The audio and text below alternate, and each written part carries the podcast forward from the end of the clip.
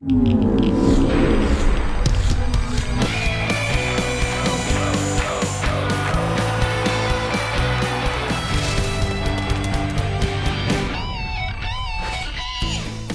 to another end of the Football Fridays in Georgia podcast here at Georgia Public Broadcasting. Thanks for accessing us however you are doing so, large device or small. GPB, GPB.org, the GPB Sports app, Twitter, Facebook, Instagram, on our YouTube channel where you get to see how we get to just roll in here and, do this show every single week alongside Hannah Goodin. And I am Jon Nelson. Last week we are at Tommy Baker Field on to Cherokee and Roswell, place we'd never been before. Great atmosphere, great crowd. It was great to see everybody up there in Cherokee County. Big region matchup and a big win for Roswell. The Hornets prevailed 41 to 13 over the Warriors. In for senior running back Ryan Hill. This was the story of the night with sophomore Nakai Davenport. Mm-hmm. He was the Cotton Commission player of the game. Excellent. Rushed for 172 yards, two touchdowns on 28 carries. And Jon, the post game interview with him was a little rough, well, but I'm, bless I'm his heart, he is a, a sophomore. Yeah, you're talking about someone who's probably never done one of those before, and you're a sophomore, and you have the, the thrown into the spotlight, the game of your, you know, the game of your career. In that game, he'd rushed for just as many yards or more wow. than he had his entire season. And so when you're when you're given the when you're given the football and you're getting those big numbers, you know, I give him a lot of credit for for sticking out and uh, sticking with it that whole time. It was it was fun. It was good to see everybody. What was your first question to him? And, and his answer was yeah. yeah. so great win tonight or something like that. I he goes, yeah. It. But like that's all. That's a part of the fun of all of this. When you when you have these these sophomores who have these kinds of games and things like that. But uh, no, it was it was fun to be up there. Great win for Roswell and a game that they really needed if they were going to uh, keep pace with Milton in that mm-hmm. region. Mm-hmm. And so right now the the Milton Roswell game, that one's going to be the one that will decide region championship right now. Not quite in the blender all the way across the board in this one, but Milton and Roswell is going to go a long way to decide who the region champ is. Another storyline in the game was quarterback Robbie Roper. He was outstanding after returning from a 2-week shoulder injury which it happened on our airwaves, yes, unfortunately. Did. He was 7 of 14 passing for 136 yards had a great night. Yep, and it was a good bounce back for him as well. And I think that it took a little while for Cherokee to get into the game, and obviously. You know, you can't have a lot of turnovers in, in a game of this import, and Roswell took advantage of those turnovers and got a, a big margin ahead. They were up 13 nothing. Then Cherokee comes back to score to make it a one score game. And then just uh, turnovers really were the, the early difference in this. And what we saw from Roswell in the third and fourth quarter was the idea of them just seeing a game out, doing what they needed to do. You know, you run the ball, get your first downs, make sure that you were getting the yardage that you needed, you were staying ahead of the sticks, those kinds of things that we all talk about that are going to be important in the postseason. We saw that in the third and fourth quarter uh, for Roswell, caught up with Coach Pruitt to ask him about that after the game, too. And it was something that's important that they'll learn from heading into the postseason. Did you ask Coach Pruitt about facing Milton? Not down they, the line. They have a bye week. Yeah, so no, they got, they that's why it's it's down the road a little bit. Okay. You know, just let them enjoy this one for thirty seconds before you, you, get into it. It'll be here before you know it. Exactly. but uh, you got to catch up with uh, Coach Adam Clack of Milton in the post game show and Football Fridays after dark. I did. Hey, let's let's take a look at some of those big games okay. from last week. Uh, before we get to Clack, mm-hmm. there were some major milestones that were met on Friday. And mm-hmm. I want to start with Fellowship Christian coach Tim McFarland. Yep. Congratulations to Coach. He got his 200th career win with a 37 0 win over Clarkston. They go to 6 and 1 on the year, 2 and 0 in region play. And I also got to talk to him. Yep. Um, right after the game, and he said their team is in a building phase. Only seven seniors. Yeah, no. Started two freshmen, mm. so it was a really big win for them. And they are coming off of the, that early season loss to Trinity Christian. Everybody's losing to Trinity Christian so far this year in single A private, but they've rebounded well after that loss. And you're seeing once again these freshmen who, by the time you get to the end of the regular season, you know, they're not going to be freshmen anymore on the field. They'll still be freshmen in the classroom, but they'll have that experience. And I think it'll serve Fellowship Christian well and you know was they're chasing after a postseason a postseason bid as well. Next time, next one up for them is Kings Ridge Christian, I believe. So you're going to yes. have Terry Crowder and uh, Tim McFarland going at it next time out, and that's going to be another big region game. Yeah, they're trying to go 3 0 in region play. It's region 6, single A private, Kings Ridge Christian. I asked him how he was going to celebrate his 200th win, and he said his wife and his daughter were waiting on him to go to dinner. And they're waiting on me across the street. And so you're sitting there going, okay, so, all right, so what questions can I ask how to get the answers? How long can I keep you? yes, how long can I keep you? And then, okay, then you can go and celebrate. He wouldn't tell me where they were going to dinner, though. So well, because if I folks are, but the one. thing is, if folks are watching Football Fridays after dark, then they, if Coach McFarland says, "Yeah, I'm going to go here," then you're going to have all those folks mm-hmm. in the Roswell area who are watching the post game show. They're going to go there. They're going to go there and go hang and, out and with him. Go party. Yeah. oh my gosh. Hey, that's a good idea, though. It's like the it's like the red light. It's like meeting at the red light, but hey, oh, he down could he could have been like, "Meet me at the Shake Shack." Nothing wrong with that. Okay, another record shattered. Yes. Rabun County quarterback Gunner Stockton, uh-huh. if you haven't heard the news, everyone. I've heard of him. Broke Deshaun Watson's Georgia State record for total touchdowns when he hit 219. Watson set the record in 2013 when he had 218. So that came after the Wildcats' 45 to 14 win over Grovetown awesome news for Gunner Stockton. Well, and last week on the show when we had uh, head coach Jabo Shaw of Rabun County, and that game that they had in region play had been wiped off the board, and he said, "Okay, I've got an opponent. We can all, you know, you'll know soon enough." And we found out it was Grovetown that was going to make a big road trip for this one, but uh, big win for Rabun County once again up there in the mountain region, and you know, anticipating a lot of big things from them in that region itself, but seeing Gunner Stockton continue to just knock off record after record after record after record, it's going to be fun to see where this ends by the end of this season in one of the toughest regions in the state across the board in Double A. Yeah, they're six and one, have not started region play, so that begins Friday against Banks County. So we'll have to see how they do, and I just can't wait to watch Gunner at, at Georgia. He's gonna be he's gonna be great. Says the Ole Miss grad. I know, but I'm just invested I'm not a Georgia fan at all. You're you're regionally invested because for you it just means more. It just means more. Uh huh. Just checking. All right, let's bring Coach Clack into it. More big matchups around the state. Region play was in full swing. In 7A, Collins Hill, Mill Creek were both off, so I was keeping up with that Milton Etowah game. They came out with the 54 to 14 win to go 2 0 in region play, which is Region 5 7A. Uh, talked to Coach Clack from the bus, like a dark, quiet bus. I was like, Coach, where is your team? I don't hear a single pin They're drop. Being respectful. So I, I asked him, you know, what was what was the key to the game, and he said to get quarterback Devin Farrell going early, which they did. So and that's and that's big. You know, once again, you're six and one, and you're in. You know, you're in the crosshairs of a lot of folks in 7A because you're at the top of the ladder. It's Collins Hill, it's Mill Creek, it's North Cobb, it's Milton. There, there are a lot of teams chasing a title in 7A, and right now Milton is trying to keep pace with all those folks ahead of them. And when you put uh, 54 on the board against Etowah, that's another marker in, in, region play. And, you know, we keep talking about the, that eventual Milton Roswell game to decide the one and the two. They go into a bye week. Um, so they, they wanted to get the win going into the bye week. They want to get healthy and reset. But you hear a lot of these coaches – you know, they give you the coach talk. They want to take it one game at a time. They rarely mention championships. Coach Clack was like, "We're going for the ring, baby." I mean, well, because he's gotten the ring before, and he he wants it again. I mean, there was no week to week talk. He goes, "We're we're making it to the end. We're gonna reset. We're gonna get healthy." And, and we're, we're making it. And I was like, yes, coach.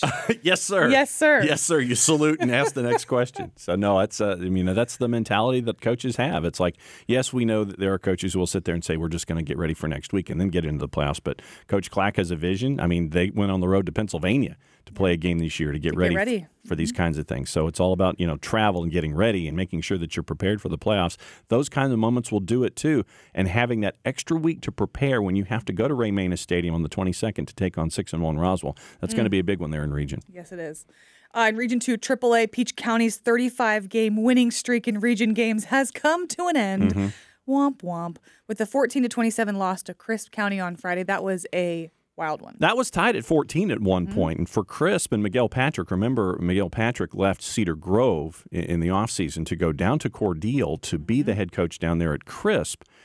Crisp, we've always known them as a program that will play anybody, any place, anytime, twice on Tuesday and out on I seventy five at uh, exit, you know, one one hundred oh one if they if they have to And to have this kind of a game, I think that you know you look at Peach County and they'll be a part of the discussion. But right now, with that win by Crisp, you're looking at the one and the two. Expect both of them to make a lot of noise in the playoffs. But that one pretty much gives you the inside track to Crisp and your region champ. Yeah, that was my surprise for the week for sure. Just with with Peach County's history. Give you another one. Mm-hmm. Haralson County knocking mm. off Callaway. That's another surprise for me in yes. Region 5 AA. 5 AA is definitely one of those regions where you have to know the math and you have yes. to know your tiebreakers. Haralson County was up 28 nothing at the half at, you know against Callaway. They were up 35 uh, 35 7, 35 14 then they go on to win 42-14. Big win for everybody for Scott Peavy and everybody out there in uh, in Haralson County obviously.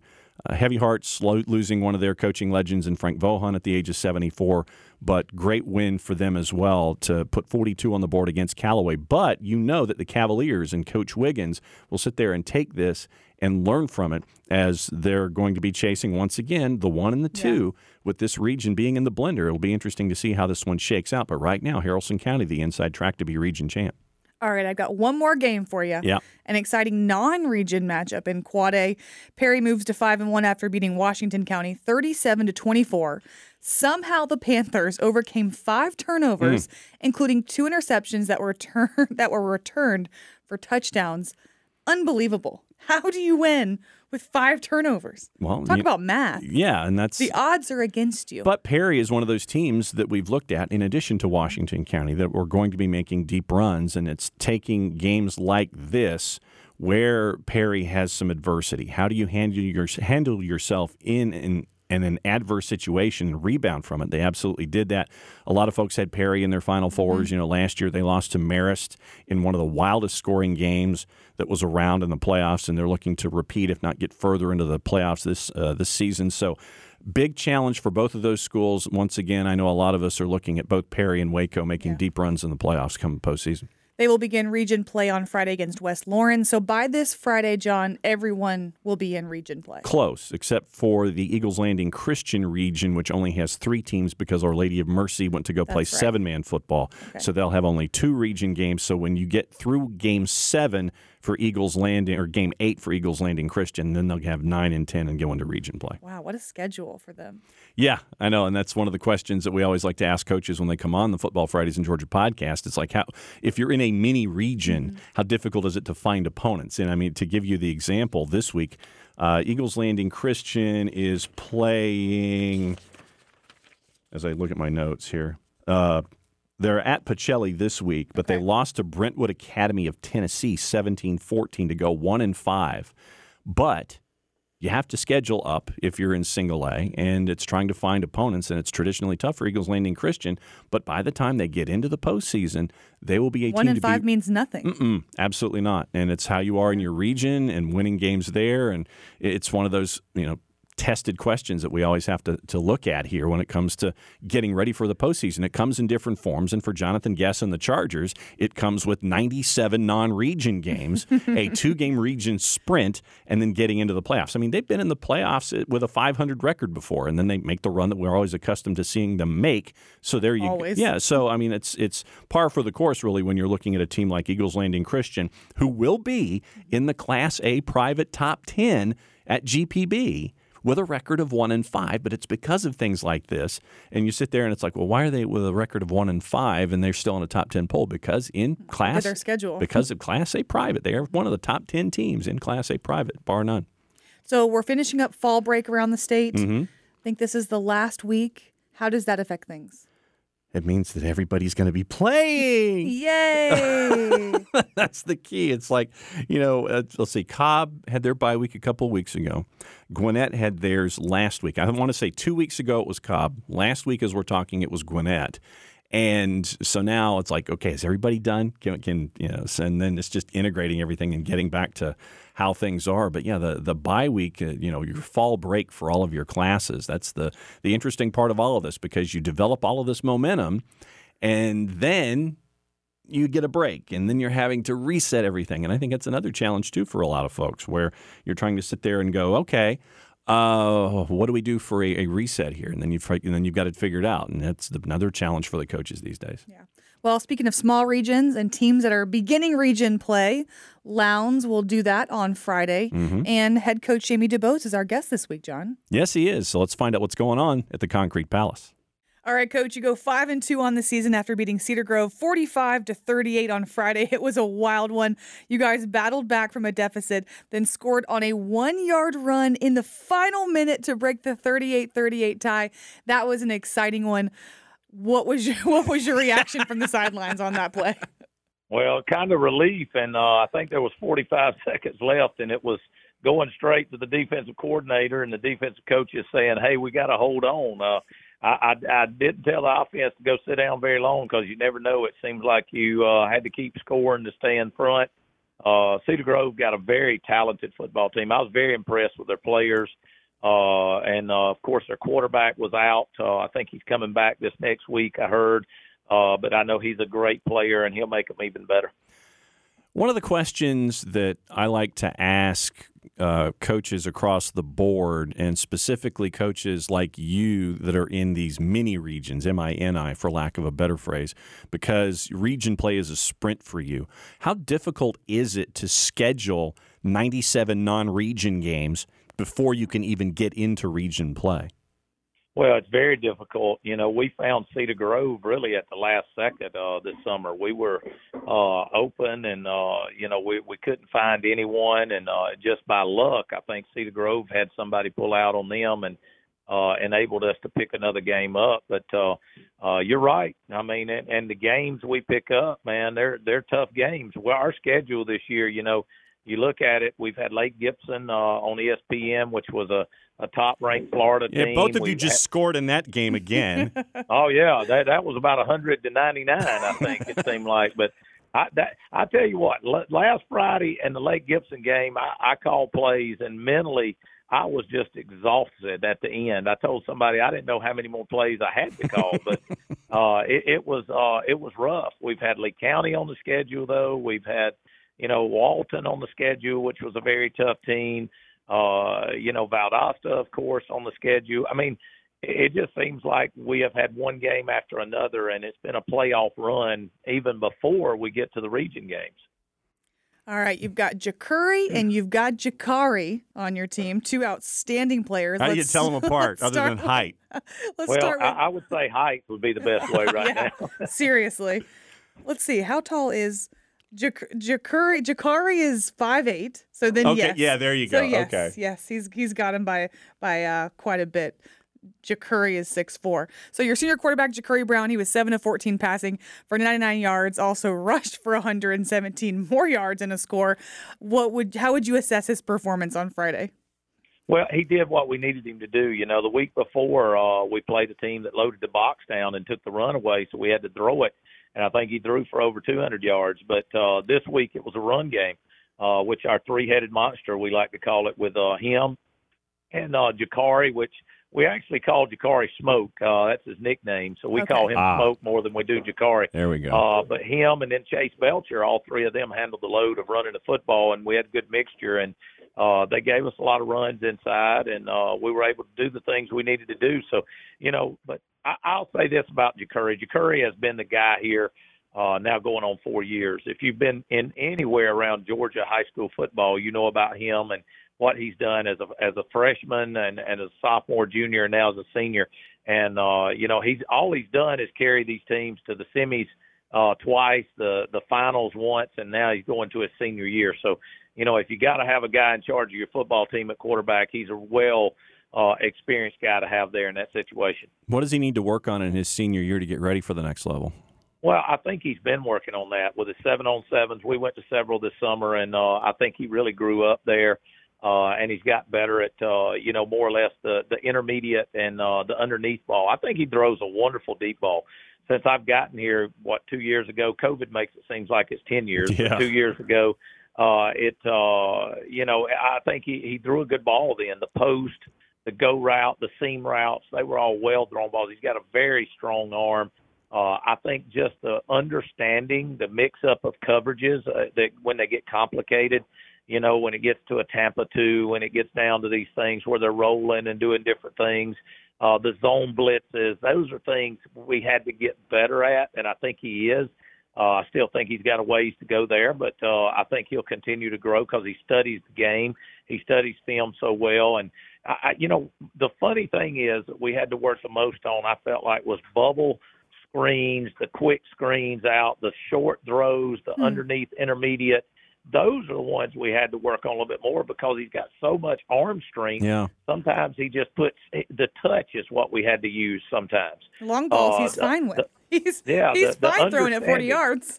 oh yeah, the, but the understanding of how to get the ball when it's underneath and the touch that you have to use, those are some things I think he had to grow a little bit on, and I think he's gotten better. Uh, but there's still room for growth always in that area. Nice. Well, he's committed to Miami. From your perspective, what's his recruiting process like, and and how has that storm been there in Valdosta?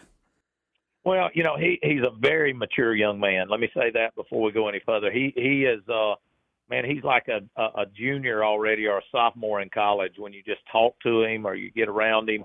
He's got the attitude and uh the smile and the electricity that just it draws people into him. Uh, you know, that's why I think he's been a leader on this team, even as a freshman when he took over. Uh, he, he's very uh, confident in what he does uh, not a cocky confident, but a confident uh, in belief that he can get things done, and and he makes people just really uh, follow him well. Uh, so I, you know, as far as his recruitment goes, he's handled it. He's handled it all the way. Uh, he he's handled it like a professional. You know, and and you know, I think he got it down to three or four that he was looking at. I think Auburn, Florida, Miami, and I think there was one more, and I'm not really sure who. Uh, it was a while back. Uh, but you know, I think when he went on his trip to Miami, it kind of shocked me too because I, you know, I don't I don't get involved much. I just listen and and look back and try to watch. But uh, Miami kind of got him uh, away from everybody. Uh, I think he was kind of you know liked uh, the offensive coordinator and Rhett Lashlee. Uh, I think he liked some of the things that they were saying down there. And uh, you know, I, hey, I, I'll say this: I think he likes the warm climate. He's been in South Georgia his whole life. I, I, that's why Florida, I think, was high on his list too. Which I'll be honest, I, I you know, if you would have asked me way back uh, when the process was going on, I, I would have probably said Florida. But uh, uh, for some reason, uh, Miami kind of jumped out of nowhere, and I think that was a lot owed to Rhett Lashlee and the things that he said or did, and uh, I think just the the relationship that they built. All right, time to talk about the rest of the squad here a little bit. On our Recruiting 2021 show, we have a segment at the end called Make That Kid an Offer. And what we like to do there is talk about the the underappreciated, the undervalued, understarred, if you believe in the star system, those the kids that have fallen below and in between the cracks and things like that, that are the complete and total package. GPA, community, classroom, field, all of that kind of stuff. Is there are are there a couple of names that are on your roster this year that you would sit there and wave your hands in the air at a high rate of speed and sit there and go, "Hey, look at these guys for whatever reason. These are folks where you should make this kid an offer or make this kid a better offer." Well, I, I, there's two on our team that come to mind right now, and I, every time I talk to somebody on this one, I'm gonna first talk about uh, he right now he's sitting there with I think uh, a couple of Division three offers, maybe a couple of NAIA offers, but uh, at one point was leading the state in receiving, and uh, it's his first year starting here, and uh, I think he's an outstanding player. I, I, I think a lot of people, you know, I love it. I joke with the kids all the time, posting things about you sleeping on me and all, but I honestly think people are sleeping on this guy. But uh, it's uh, Chris Thomas, our, our wide receiver. Uh, he was uh, in the state. He was doing really well through about four games. I know the last couple of games they've kind of loaded the box and uh, took some things away from us on some throws, but uh, he's still having a very good season. Uh, I think Chris Thomas is a he's a six two wide out uh, with good speed, great hands, hard working ability, uh, makes a lot of catches, and uh, you know really doing a great job for us. And uh, I think he he's deserving of bigger offers. And my next guy is Chase Belcher. Chase Belcher has no Power Five offers. He's got a Western Kentucky and uh, I think some one double A offers, but uh, you know, we moved him to running back, and uh, you know, man, this guy has just uh, he's unbelievable. And every coach we play, uh, they're like, Coach, where did you find him? And he was playing wide receiver for us, and uh, we we put him at running back, and uh, he's a hard guy to tackle. and uh, he's got just tremendous highlights. He makes a lot of plays on his own. Uh, and he's a guy with tremendous hands out of the backfield. He caught a touchdown pass last week on a wheel route down the sideline and outran everybody for a touchdown. And to do that against Cedar Grove, you're not just doing it against uh, a regular team. They got guys that can go, especially on defense. And uh, you know, with that being said, I, I think he's a Power Five back, and I, I agree that they give a lot of these Power Five offers out when they're in sophomores and juniors, and then when these guys just come out of nowhere as a senior, uh, they don't have any offers available. But uh, hopefully something's going to come around. But those two names come to mind right off the bat. Well, we look forward to seeing what they can do in region play, which finally gets started this Friday against Tift County on the road. Coach, preview that one for us.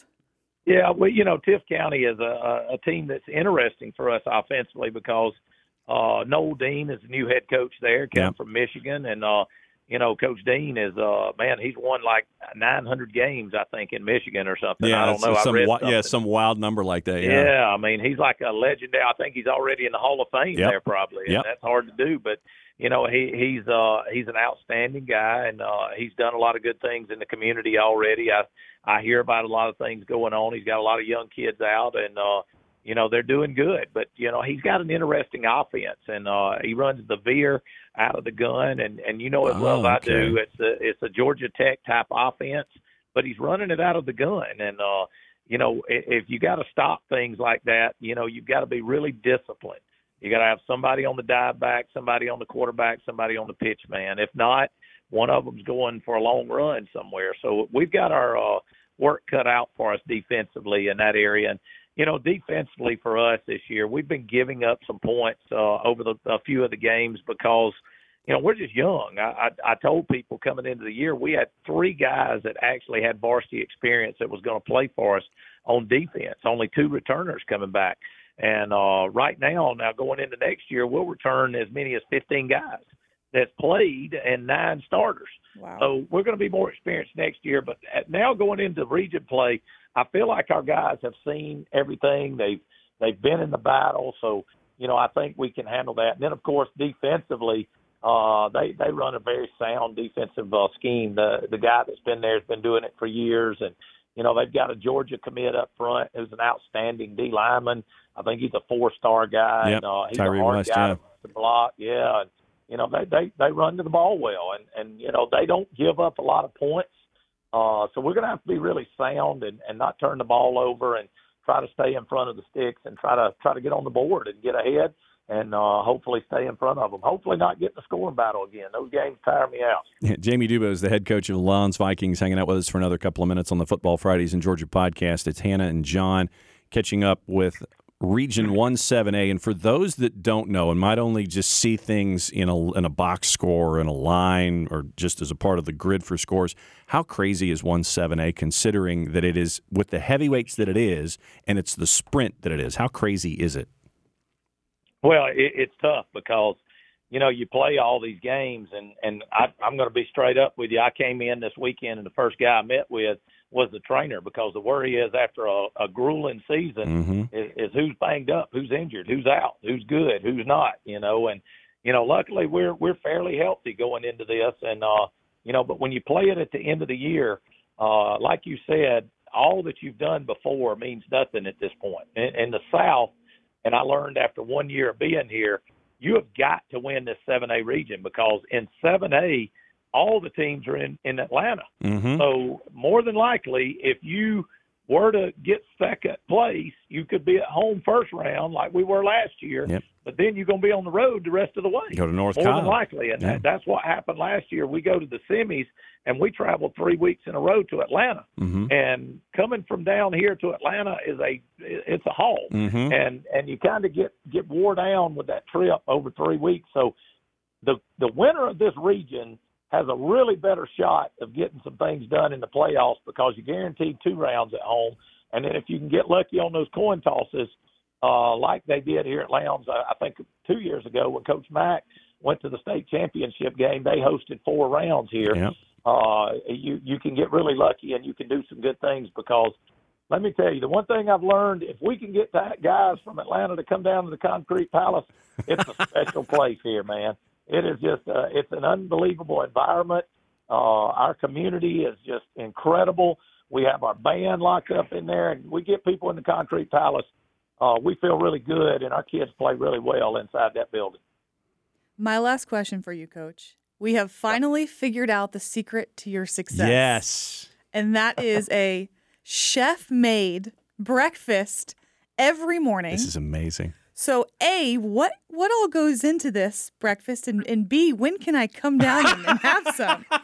Well, I, I tell you, Monday through Thursday, Monday through Thursday, our kids are treated uh, to a uh, we have a chef or a guy that comes in every morning about 5 a.m. Mm. and uh, he will have somewhere around the neighborhood of 200 plus cups uh, cooked. And wow. our kids kind of get to design their cup. It could be eggs, bacon, sausage, grits, cheese.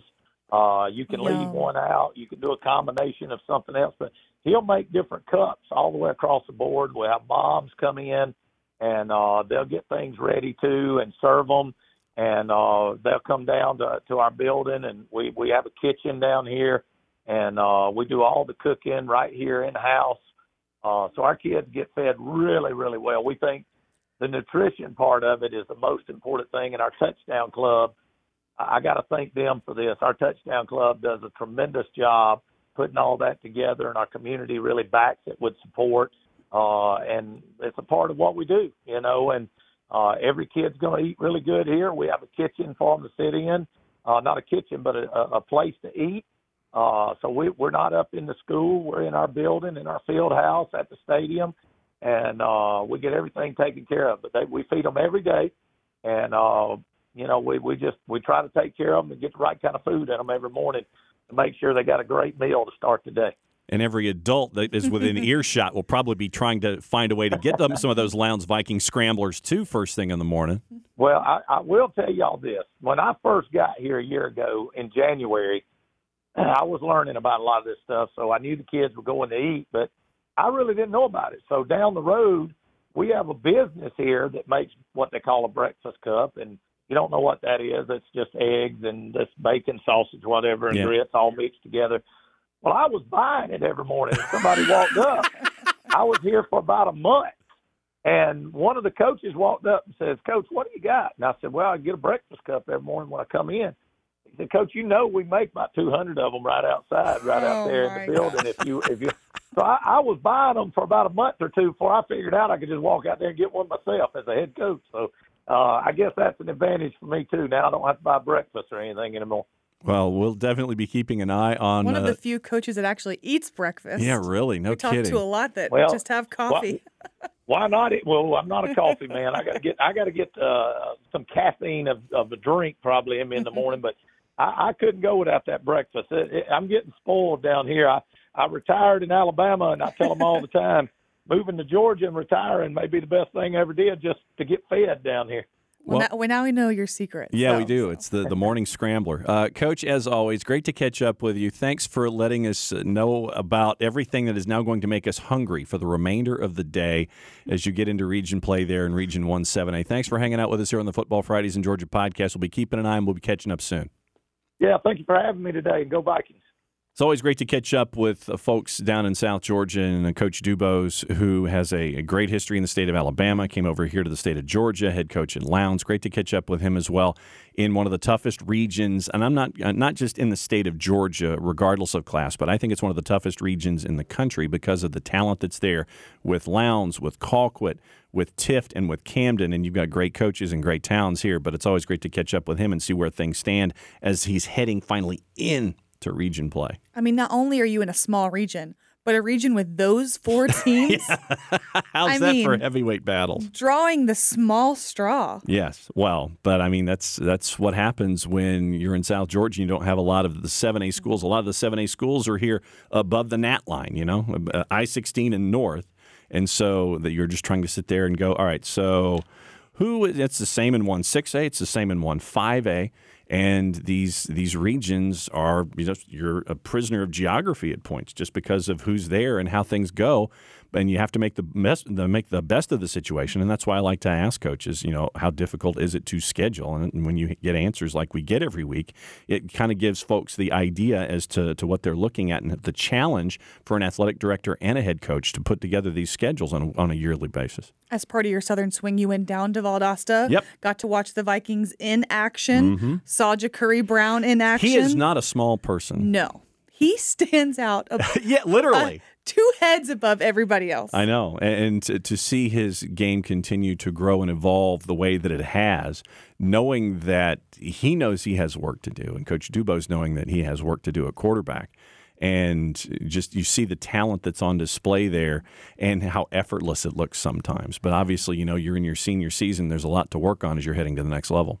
Yeah, committed to Miami. Uh, yeah, yeah. You know, I can't do that. I can't do the thing you know, when you try to lock your thumbs. For some reason, being the Florida State alum on this show, it you get doesn't. No, work. it doesn't. It doesn't work. It's like it's like you know. It, when we were in science class and you had like two positive magnets and you try to sit there and, and, have the two magnets touch and they just kind of repel and go in a different direction. That's that's me. That's your thumbs. That's my thumbs when I'm trying to do that particular logo and uh, uh, distribution of support for that school, which I can't support. Mm. Well, I don't blame you. Yes. Hey, at least they got a win. Yes.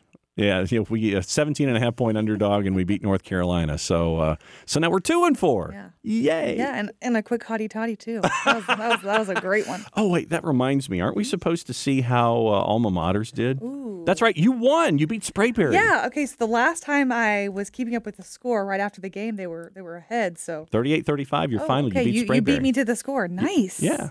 Go and, Trojans. And, and, I'm trying to think, I'm trying to scan the scores quickly, uh, to figure out if we played last week, meaning Lakeside DeKalb, and what the score was there. Really scanning, scanning, scanning. I know this makes for great radio as we're trying to, to wrap up the show here. Uh, Lakeside DeKalb. Duluth? You no no no. You played Atlanta Collegiate. Did you, we? You won twenty one nothing. Oh wow, far out. Mm-hmm. Cool. Yeah. Okay, so that's hey, another. That's hey, a, both wins for alma mater. There you go. We like that. What about Decatur? What did Decatur do? Oh. Yeah, they, they had break. So See, technically. Yeah. It's a wash there. So well, win, wins but, all around. But the thing is, is that Commander Sandy's squad is at six and zero. Oh. So you Must know be nice. they could afford the off week, being number ten in the rankings. And uh, see if the Decatur Bulldogs are in the rankings for the GPB Top 10. Go to gpb.org when that gets released this upcoming week, and we'll actually discuss some of the rankings on a countdown to kickoff on Thursday. So yeah, six and zero, and they're at one and five MLK this week. So it might be a mm-hmm. might be a, another interesting test for you. You might go seven and zero. Yeah, yeah, not getting a lot of respect. But if you look at the top ten and even defense and and scoring offense, they're up there. I mean, granted they're beating up on some teams that maybe aren't the greatest. But so last game of the year is St. Pius. Oh, there's your region hey, championship a win is a right win. there. A win is a yeah. win is a win. St. Pius will be tough. Yeah, it will be. And so that one's. Uh, what other games are on your mind coming into this weekend? Well, our game. We got a big one. It's the battle for first place in Region 7 6A as Cambridge hits the road to take on Johns Creek. These two teams are tied for first place with 3 0 league records. Cambridge is 5 0 on the season, and coming off a 28 0 win over Sequoyah, which was the third shutout for the Bears this season. Not easy to do. Johns Creek is 5 1 overall, did not play last week. The Gladiators have won four straight games and most recently trounced Chattahoochee 57 to nothing. Their only loss was in the second week against Carrollton. So Cambridge won this one last year 21 to 14. They lead the series 3 to 2 kickoff as always is except for 7:30 p.m. and the exciting thing is John we have not covered either of these teams on our airwaves before. First time will be at the Coliseum. It'll be a fun one here on GPB. Going to be a great week across the state. Great to catch up with Coach DuBose and find out what's going on in Region 17A, one of the regions of doom around. And, uh, you know, I'm going to cut this show short because I'm hungry. Me too. so I need a egg scrambler bowl. Yeah, cup, really? Cup, excuse me. Yes, uh, and so you know it's it's great to catch up with everybody, and we'll be keeping an eye on things. It is a countdown to kickoff Thursday at noon mm-hmm. on the GPB Sports Facebook page. It is recruiting 2021 that will be on at seven o'clock on Friday, every Friday during football season, getting you ready for the game at 7:30 with Football Fridays. This week we go to the Coliseum It is Cambridge and Johns Creek. Big region rivalry there. And the inside track to region title should be with these two teams that are unbeaten in region play as they're heading into the home stretch of their season. Uh, once, as always, thanks again to Commander Sandy, to King James, and to Alex the Great for hanging out with us this week. Uh, happy Thanksgiving in Canada as we're taping. Yeah. I was like, John, you threw me for a loop. Yeah, it's it's Thanksgiving in Canada as we're oh, talking. Oh, so hey, learn something new. And happy Columbus Day as we're talking as well. Uh, send us home. What do you don't have anything to say? You could always just say bye. I'm out of things to say, John. Well, then fine. Bye. Bye, everybody. See you Friday.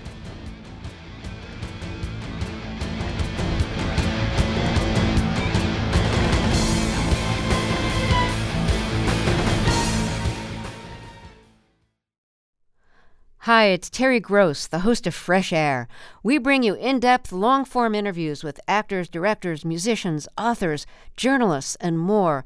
Listen to our Peabody Award winning Fresh Air podcast from WHYY and NPR.